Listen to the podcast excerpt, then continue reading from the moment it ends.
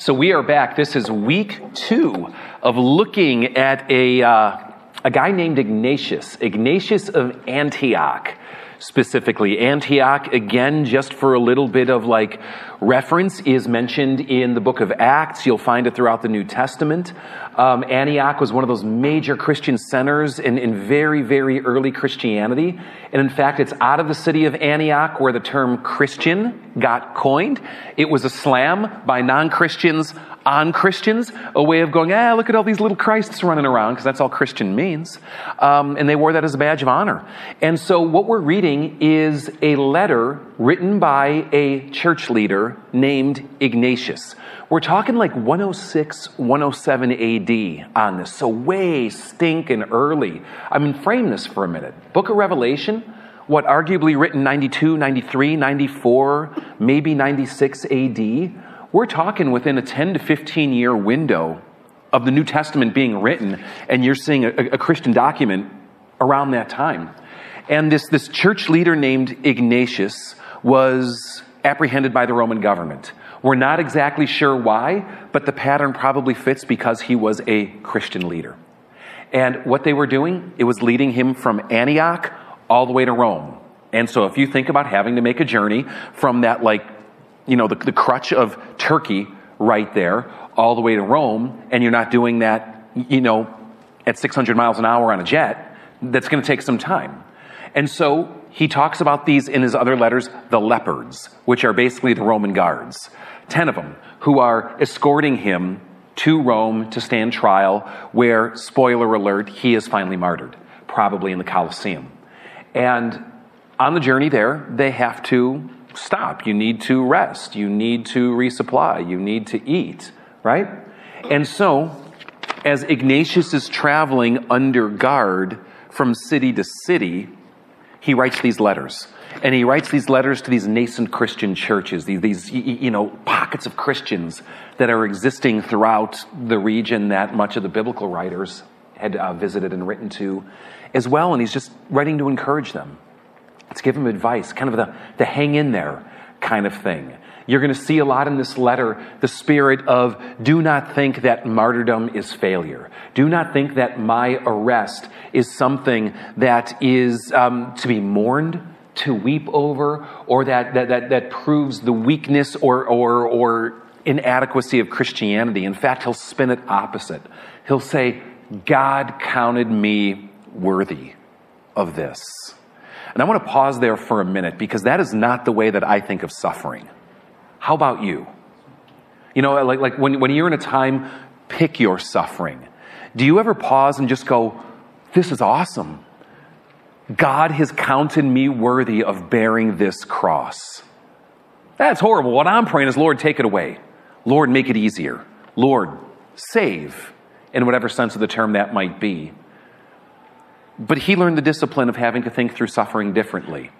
And there's something very significant in that in the New Testament where suffering is taken from something that is debased, suffering is taken, taken from something that's, that's failure, and it's elevated. Because if Jesus suffered, and in his suffering, that's where his glory is most clearly seen, if I'm a little Jesus, how much more for me? Right? I don't know what I think about that. Um, but those are the facts of the case, if you will. I am not going to stand here today and say I like that one bit. But I have found that there is something very hope filled and power filled, and that kind of attitude, particularly when you find yourself in suffering that is outside of your control. And I think there's a spiritual discipline to that. Needless to say, Ignatius wrote seven letters. Ignatius, probably a disciple of the Apostle John. Think about John in Turkey writing seven letters in the book of Revelation, right? To seven churches, if you will, or writing Revelation in seven letters within it. There's something very parallel. Um, disciple like master that Ignatius is doing here. And I don't know if that's just like random and coincidental or if Ignatius was actually modeling himself after John that way. I got no clue, but I find it interesting nonetheless. And this is the one written to the Smyrnans. Smyrnaeans, maybe, is an easier, easier way of saying it. Um, very briefly, I shared this last week. My wife Tina and I, we had the um, opportunity several years ago to go to Smyrna. Today it is um, called Izmir in Turkey, and it's right there on the western coast, right? It's, it's like a resort town on the Med right there. And it's, it's beautiful. If you ever get a chance to go to Izmir, go to Izmir. I highly, highly recommend. Um, and it's really a launch point if you want to visit places like Ephesus and the ruins of Ephesus and things of that nature. Needless to say, this is the letter that he wrote to them. So I'm going to tell you what I'm hoping to do today with this letter. Again, if you need a copy, um, there are extras floating around here, um, so get your hand up. But last week, we really looked at what I would call highlights that struck you. Today, what I want to do is very similar to what we did with the Epistle to Diognetus. Um, that's a mouthful, I know, but that's another one of these things. Um, let's go through it kind of line by line, or maybe paragraph by paragraph. And it's short enough that we can probably cover some decent ground with this today, and maybe just collectively try to draw some, some real magic out of what's being written here. Now, before we start in, one more final kind of plug, for lack of a better word. If you dig this kind of stuff, like if you're like one of these, these guys or gals who you're really interested in like early church history and like how did these people live and what were the challenges they faced and how did they think and what did they write about and oh my gosh, like what's out there besides the Bible?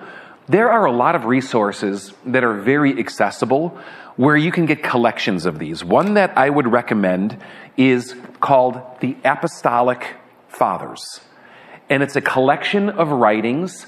Basically, it includes like the Didache that we've looked at here before.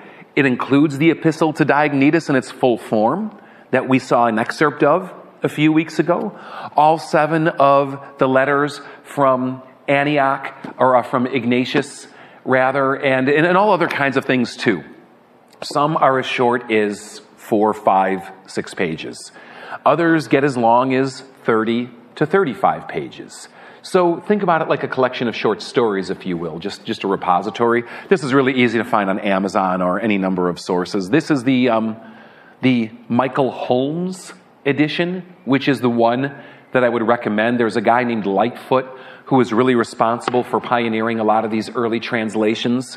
Um, and if you don't care at all, I totally get that. But if you do go to look it up, it is helpful to have a little traction sometime. But Michael Holmes, um, H O L M E S, think Sherlock, right? But Michael. Apostolic Fathers, and you will uh, you'll find the goods on this. Make sense? Sound good? Fantastic. Let's jump in. Ignatius, who was also called Theophorus. Is Theophorus his nickname? Probably. Theophorus means something like um, God bearer, if you will. He's the one that's carrying God. Isn't that a cool way to think about a Christian or a Christian leader? Who are you? I'm one that carries God around. That, that, that, that, that I'll bear God to you, if you will, like bearing the burden of bringing God to you. I'm, I'm the pack horse for God. So, Ignatius, who is also called Theophorus, to the church of God the Father and of the beloved Jesus Christ at Smyrna or Izmir in Asia. Asia, of course, don't think the continent. That's what they called Turkey back then. Mercifully endowed with every spiritual gift, filled with faith and love, not lacking in any spiritual gift, most worthy of God, bearing holy things, heartiest greetings in a blameless spirit and the word of God. All right, we got that out of the way, right? By the way, newcomers, you need a sheet? All right, they're right here if you want them. I glorify Jesus Christ. Don't take that lightly. He's under house arrest, and, or, you know, he's in the paddy wagon, if you will. Um, and in arrest, knowing what his end's going to be, I glorify Jesus Christ, the God who made you so wise. And here's where I want you to start keying into some language. For I observed that you are established in an unshakable faith, having been nailed, as it were, to the cross of the Lord Jesus Christ, in both body and spirit, and firmly established in love by the blood of Christ, totally convinced with regard to our Lord that he is truly of the family of David with respect to human descent, son of God with respect to the divine will and power. You're going to find that quoted in Romans like 1 4, for example. But I like that phrase. I observe that you are established and unshakable in your faith, having been nailed, as it were, to the cross of Christ. Do you ever think about yourself being nailed to the cross of Christ? I mean, it's just not a way my mind thinks or works. That when I see someone who I respect in the faith, that I think is strong in the faith, that I think is inspirational as a Christian, when I think of someone who's like a God bearer, if you will, did, did you go like, man, that person's like nailed to the cross right there? Like, I, I just don't think that way. But those are the very real, tangible risks that they faced and the level of sacrifice and suffering that they endured for the name and they're bearing it. Boom, I am nailed for him. I saw a hand float somewhere. Yeah, Bruce. Do you think it would be blasphemy if somebody were to think about being nailed on the cross in Jesus' place if he felt that he could take, say, a brother's sin for the same sin that that person took the place of Jesus Christ and nailed his body on the cross? If he could, in fact, remove that demon sin the person that he loved just as much as Jesus loved everybody. Yeah, let me try to summarize what Bruce said. He said, Do you think it would be blasphemous, you know, thinking this way? Do you think it would be blasphemous to think about yourself or to talk about someone as being nailed to the cross, if you will, in Jesus' place for the sake of someone else, if you will? And am I capturing the spirit of that? And I think rightly understood, no, I don't think it's blasphemous at all. And I don't think it's blasphemous because you'll find the New Testament talk this way, not to mention a lot of early church fathers. Now, that shouldn't lead you to believe that in somehow and in some way what Jesus did is insufficient or that he shouldn't be the foundation and source. But like, here's out of Colossians 1, and this has long since bothered me, where Paul goes, I fill up in my flesh what is lacking in regard to Christ's affliction. That's Colossians chapter 1. He said there's something lacking in Christ's affliction. And I fill up in my flesh. I suffer like Christ for you, Colossians. He, he, Paul literally, in, in a biblical book, talks that way, though with slightly different language. Um, we, we were chanting about this the other day. Uh, I was reading a commentary by a, a, guy that you should just read and love. His name is N.T. Wright, and it's called Deep into the Heart of Romans, chapter 8. And basically, the entire commentary is about Romans chapter 8. So, if you don't know what a commentary is, a commentary is a book that an author writes on a book of the Bible. Have you ever read a book of the Bible and you're just like, there's a lot of confusing things here, and I don't really know where this is going, and I wish there was some kind of teacher to help me understand this? Well, that's what a commentary is. You get a really, really smart Bible guy who has spent his life studying a, a, an, an author, a topic, a book in the Bible, and then he writes a book, usually 20 times or 40 times the length of that book of the Bible, helping you understand that book of the Bible. Well, N.T. Wright is a commentator. And he wrote a whole commentary about 300 pages long just on Romans chapter 8. And it'll, it'll, it'll blow your mind. It is so good. It is so good. I cannot recommend it enough. He's turned something on my head. Romans chapter 8, I think, tends to be one of those books of the Bible that if someone has a favorite Bible verse, it comes out of Romans 8. Um, Therefore, there is now no condemnation for those who are in Christ Jesus. I consider that our present suffering is not worth comparing that the glory uh, with the glory that will be revealed in us. The Spirit intercedes with us with groans that words cannot express. If God is for us, who can be against us? He did not spare His own Son, but gave Him up for us all. Well, he, will, how will He not give us all things? Um, I am convinced that we are more than conquerors through Him who loved us. For I am convinced that there is neither death nor life, angels nor demons. I'm just scratching the surface here. All right? It's like it is just, if you could collect all the good Bible passages in one place, it's probably Romans 8. Right? There's this whole middle section that tends to get eclipsed in the beginning and the end. And N.T. Wright is making the argument that the, the middle should really be considered more of the heart and soul of the argument of the passage around which the beginning and the end are bookending. And the middle of the passage is really about suffering. And so, contextually, what Paul argues in Romans 8, what he says is, we are heirs of God. So we, we, we are going to receive the inheritance of God. We're heirs of his throne, of his kingdom, of his promises, if you will, and co heirs with Christ, the firstborn Son, if indeed we share in his sufferings, so that we also may share in his glory. For Paul, sharing in the sufferings of Christ, and for Ignatius, sharing in the sufferings of Christ is key. It's central.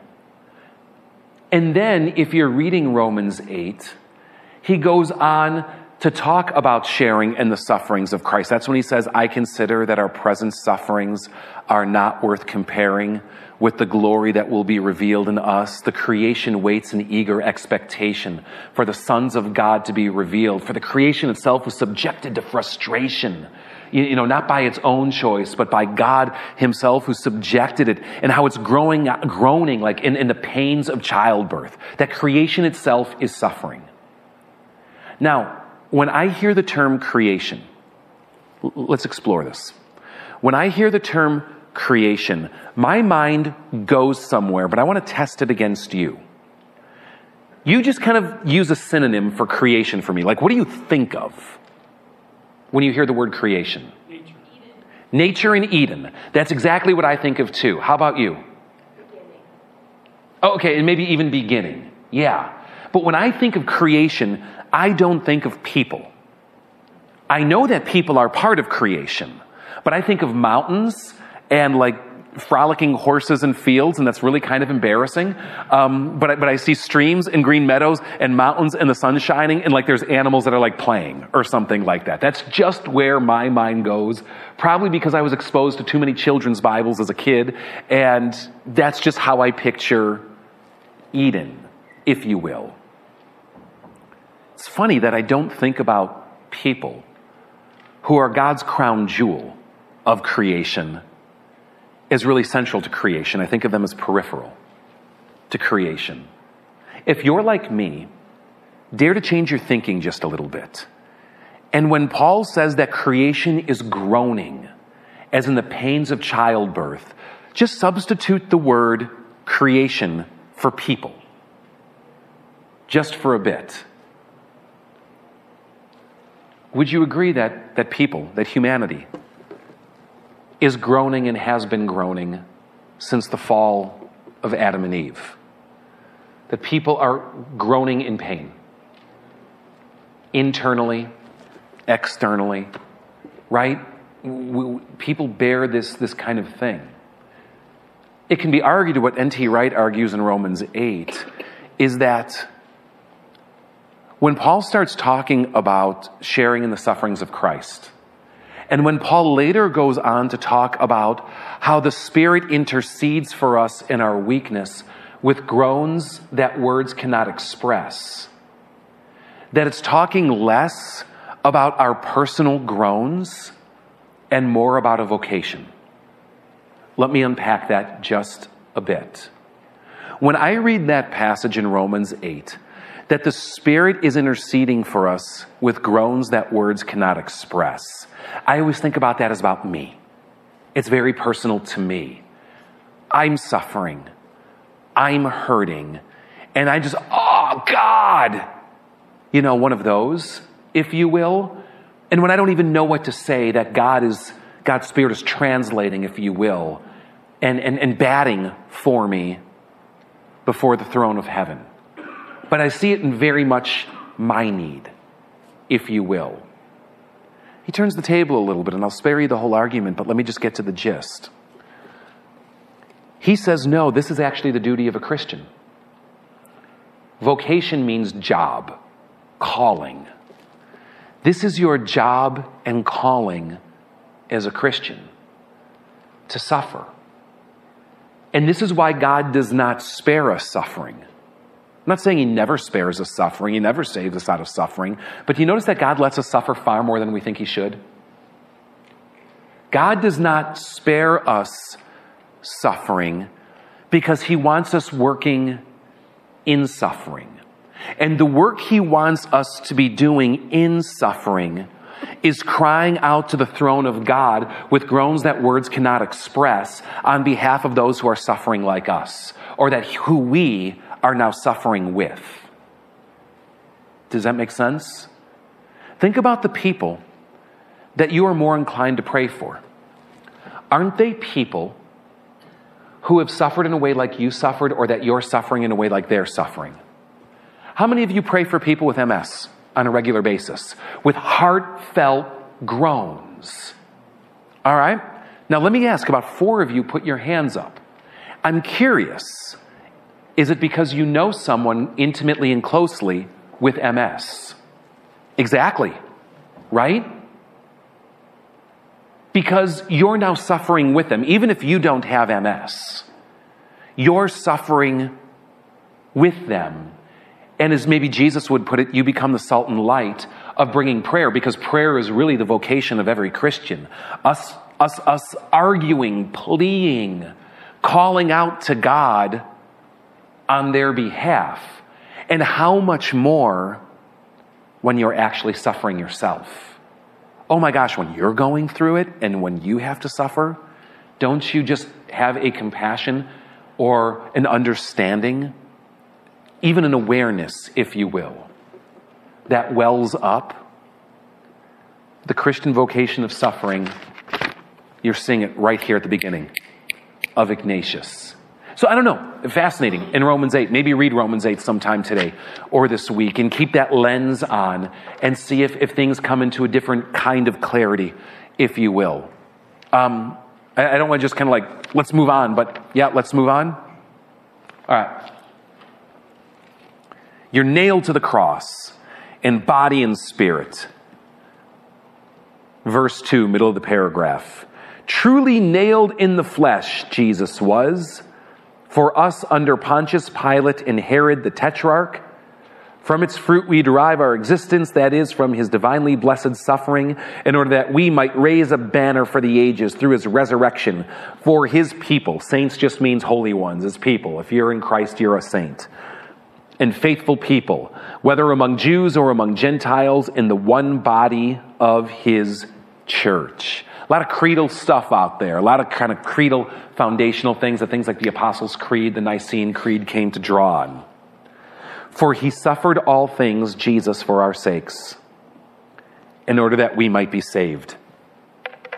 I love that the way that we talk about salvation today, you find phrased in 107 AD, right? He suffered for our sake. Jesus died for our sake. He suffered for our sake that we might be saved. Boom. What is Christianity about? It's that line right there, right? And he truly suffered just as he truly raised himself. Not as certain unbelievers say that he suffered in appearance only. It is they who exist in appearance only. It, it's kind of like, I, I, I don't know. I'm trying to phrase this. You say this to me all the time. Like, like if I say something, you go, well, your mom is a, you know, like one of those lines. That's what I feel like this is doing here. Indeed, their fate will be determined by what they think. They will become disembodied and demonic. So it's like there are certain unbelievers who are saying Jesus didn't really suffer. He suffered in appearance only. Jesus really didn't die on the cross. It just looked like he died on the cross. We're just led to believe he died on the cross. Because how can God demean himself to die on a cross? How could God demean himself to take on human form and flesh? This is what's in the conceptual worldview behind it. I'll spare you, I'll spare you all the reasons why in Greek philosophical thinking at the time. Today, people often have a trouble believing that Jesus was divine and that there was something more than just a mortal man dying. Back in Jesus' day, it was very much opposite. There was very much a struggle going, how could this divine man actually be human flesh? And so the big fight back then was, man, It just had to be an appearance only. It just kind of looked like it. Or he was up there and maybe he was just kind of going through the motions because God doesn't suffer. And the Christian answer is God does suffer. And that brings all kinds of strange things. How can, how can an almighty being suffer? Because doesn't that imply weakness? Well, welcome to the philosophical journeys of Christian theology, but let's not deny the facts because we don't know how to reason it out. Yeah, Mike. Well, I realize that this argument at that time was addressing the fact that it wasn't just pure, you know, a spiritual appearance of, of real suffering or anything, it also it helps address what you said, what you touched on was today's today's theory of, you know, a swoon theory, that he didn't really die, didn't really do any of that. And it's just interesting that what we, what a lot of critics today think is, oh, it's just a story based in legend and what everybody wanted to believe. You have somebody 60, 70 years after the fact that's reinforcing the fact, no, it's a real thing that really happened under this person's rule, under this person's governorship. And yet, Yeah. the idea of it not really happening started then and it persists 2,000 years later. Yeah, and the idea, and, I just love his like kind of final retort to it. He's like, "You don't think it's real? I'll tell you who's not real. You're not real, right? You're the one that's disembodied. You're the one that's just yeah, yeah. You're not real. You're you're mom. No, anyway. Other column, other page. For I know and believe that he was in the flesh even after the resurrection. And when he came to Peter and those with him, he said to them, Take hold of me, handle me, and see that I am not a disembodied demon. Isn't that like awesome? Because you're not going to find that line on the lips of Jesus in the New Testament. Um, you will find in John chapter 20 and 21 where Jesus does say to people like Thomas, remember, like poor doubting Thomas, he always gets remembered as a doubter. He's like, until I like see the holes in his hand and put my hand into his side, I will not believe. And then Jesus apparates through a wall, right? And then goes, okay, now touch me. Here it is. Put your hand, stop doubting, and believe. But look at the way that Ignatius puts it see that I am not a disembodied demon. Now, something important about ancient texts is to remember that they are far less concerned with exact quotes as we are. They are concerned with getting the gist. And what you see in these early church writers all the time is they'll take the words of Jesus and they'll try to package them in such a way or, or translate them. They'll do a message translation of them, if you will. You know the message version of the Bible? They'll do a message style translation of them to try to communicate to their audience, which brings me to the word demon. Let's do the same mental exercise that we did with creation. When you hear the word demon, what do you think of? Devil, right? It's a spiritual being that's evil, right? That idea is certainly prevalent in the New Testament. That idea is certainly prevalent in the intertestamental literature, which means all those Jewish writings written between the Italian prophet Malachi and the time of the Gospel Matthew. All right, in that like 400 year block right there. But in Greek thought, not Jewish thought, there was a different connotation for demon that predates this and probably exists. You see, Socrates talk this way. Socrates would talk about having a demon, at least on the words of Plato and Aristotle. Um, and other Greek writers of the classical period would talk about having demons too. They would say, We all have a demon. Let me try to use a different term to get the spirit of it across. Have you ever heard of someone having a muse? Okay? Translate muse for demon. Oh, wait, does that mean it's like all evil and fiery? No. Have you ever heard people talk this way today? I am inspired. Or man, he was inspired. Or that song that she wrote was just inspired. Have you ever thought of what the word inspire means etymologically, which means if you break down its component words? In spirit. Right? And that's not to say that every time you word, use the word inspire, that that's the, the literal like definition you go back to. You can't base the, the meaning of a word in any time off its etymological roots. But the word originally meant like in the spirit, meaning why are you so good at that or so talented at that? Why is that person such a phenomenal musician or that person such a great basketball player or this person such a, you know, uh, amazing fill in the blank? Well, because a supernatural spirit must be upon them or they play in such a way that it's almost like that's happening. It's kind of what it means. It was the idea that you kind of had a, a demon is what they would call it. It's your kind of like guardian angel. It's kind of like your spirit identity. It's kind of like your watch over, if you will. As long as you're thinking about it as a supernatural outside of you, like rest on the shoulder and not per se malevolent. And it developed from there in Jewish and Christian thinking to go, oh, wait a minute, these spirits you're chasing after, uh, don't, don't, don't go thinking that they're as benign as you think they are.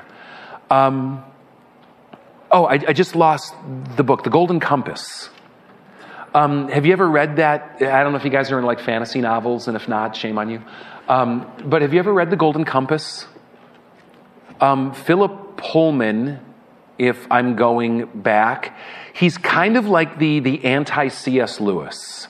So if, if C.S. Lewis wrote a fantasy novel that was very Christian based, the Golden Compass is a very atheistically based fantasy novel, and he intentionally uses that field of reference, and so they'll have demons in the book in that Greek way. What really makes the novel, though, is the armored polar bears. That, that's the good part. The rest kind of stinks. Um, just looking for frames of reference that are probably not helping but hurting in our discussion today. So, fine, let's keep moving. All right. So, Jesus was not just some disembodied spirit being.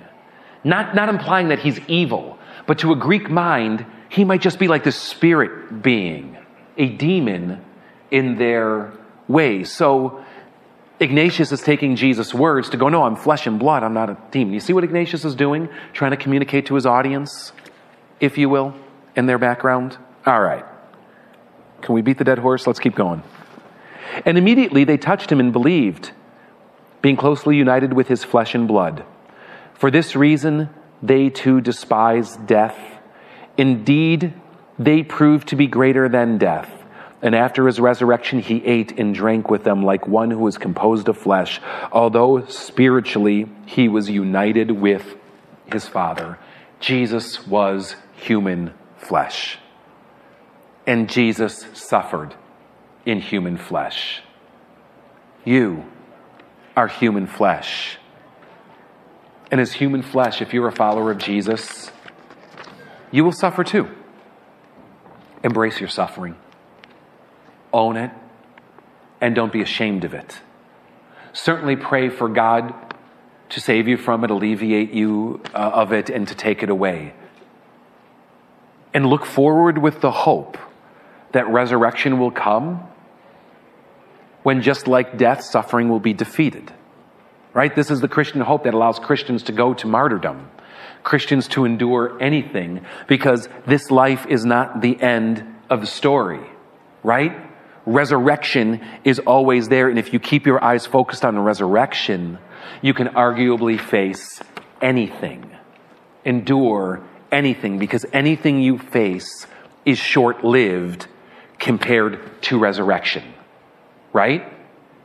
So if Jesus suffered, died, and rose, how do we as people in Jesus, who are also human flesh like Jesus, endure our suffering?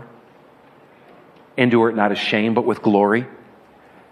Treat it as a vocation while we're in it on behalf of others? With eyes focused on what's to come. And that's why Ignatius can go to Rome with his head held high right? Boasting, as Paul would say, in his suffering and in his weakness. Because when he's weak, God is strong. Resurrection, baby. It's coming. It's the whole thrust of this and what he's getting at more and more. Well, I did a horrible job of getting us through any kind of traction here today, but hopefully the digressions on this were interesting. But it's the heart and soul theology that I think is worth the time to discuss. So, um, question for you. We can do one of two things. We can move on to new country next Sunday, or we can continue to do play by play commentary through Ignatius. I don't want to just gloss over things if you find it interesting. I also don't want to get caught into quicksand if you're like, oh, please, can we move on? You have to vote. You're not going to hurt my feelings, all right? Let's just kind of get the consensus of the room. You have to vote, and if you don't raise your hand, you are leading the lesson next week, all right? Who would like to stay with Ignatius of Antioch in Smyrna one more week? Who would like to get out of the quicksand and out of the mud and say, let's move on? Well, I hate to tell you this, guys, but those of you who rose, raised your hand secondly, I think you're outnumbered here today. Um, so if you would suffer along with us and treat it as your vocation of suffering to have to read Ignatius just a little bit longer, please bring your sheets back next week. All right?